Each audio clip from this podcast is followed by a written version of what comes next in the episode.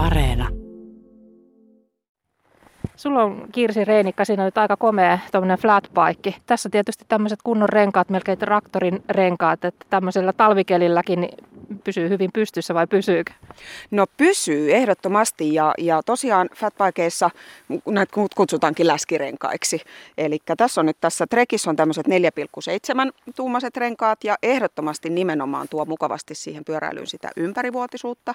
Sitten vähän renkaan ilmanpaineita säädellään, niin, niin ehdottomasti No kuinka syvin nyt ajatellaan, että jos mentäisiin ihan normaalisti tuolla pyöräteillä ja sinne on nyt, ei ole ehditty vielä kunnolla aurata, niin kuinka syvin tämmöisellä läskipyörällä sitten pääsee siellä kulkemaan?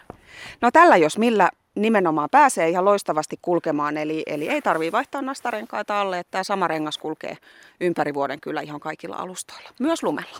Okei, hei, näytäs mulle vähän mallia, niin mä pääsen ehkä sitten kanssa testaamaan.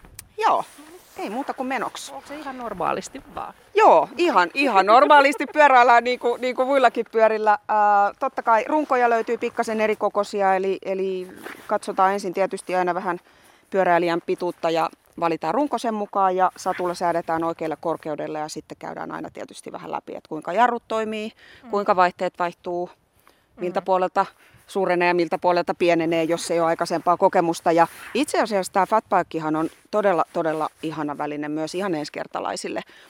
Tuo leveä rengas tekee sen, että sun ei tarvitse niin tarkkaan etsiä sitä ajolinjaa kukapeemmalla normaalilla maastopyörällä. Eli tämä leveä rengashan menee kuin juna yli kivistä ja juurakoista, eli, eli tota, ei tarvi olla maastopyöräilykokemusta aiemmin. Hei, selvä, hyvä. Näytäpäs mulle nyt tuohon mallia ja teet pienen, niin sitten mä no niin. jos saan testata. Niin okei, siitä vaan lähtee.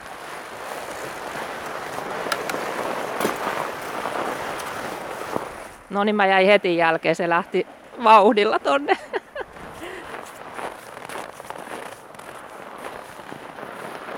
Hyvä no niin, sun vuoro. No mun vuoro. Kypärä päähän vaan ja... Yes. Menoksi. No niin. Mulla on siinä. Katsotaan nyt pääseekö mä tänne ensin. Ja muista voit käyttää molempia jarruja. Eli... Joo. Hyvä, sehän lähti hienosti menemään heti. Tämä onkin tosi kevyt.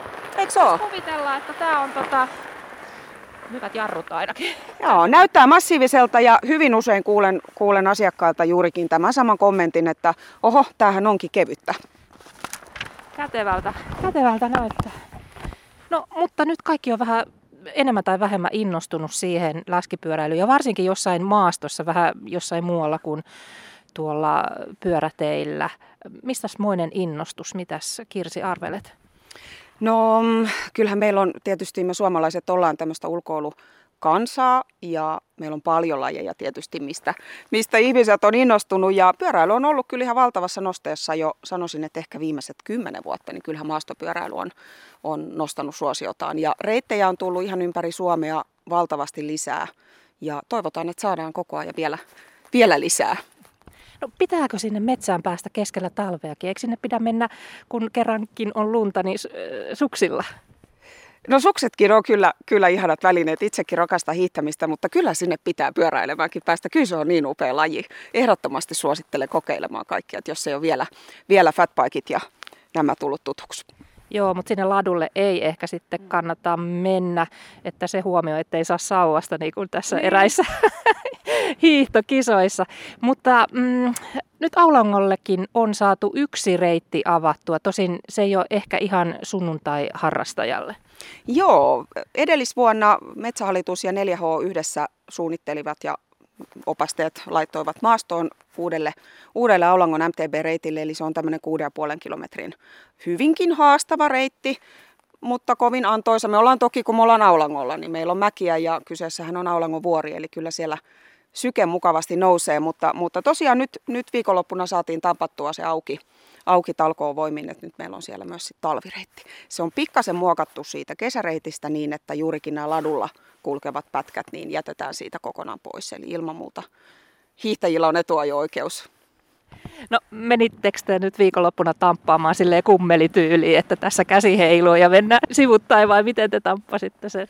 No kyllähän siitä tietysti aina tästä tamppaussanasta meillä suomalaisilla vitsit heti lähtee hienosti käyntiin lumikengillä mentiin ja meitä oli mukavasti, oli paikallisen pyöräseuran porukkaa ja polkujuoksuseuran porukkaa Tavas Trade Clubista ja, ja Hämeenlinnan ladulta oli porukkaa ja me tarjottiin Aulanko Outdoorsilta sitten lumikengät koko porukalle ja, ja otettiin aina vähän semmoisia omia pätkiä muutamassa, muutama hengen porukassa, joita sitten tampattiin.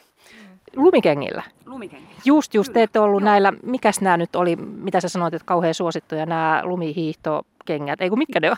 Liukulumikengät. Ihan valtava hitti tänä talvena ja on, on toki ollut jo nousussa useamman vuoden, mutta, mutta tota, kutsutaan myös karvapohjaisuuksiksi, mutta liukulumikenkä on ehkä semmoinen kuvaava, eli niille ei varsinaisesti hiihdetä enemmänkin kuin lumikenkäällä, mutta liuutetaan sitä jalkaa. Ja ei tarvita monoja, vaan, vaan se on ihan kiinnitettävissä omiin talvikenkiin.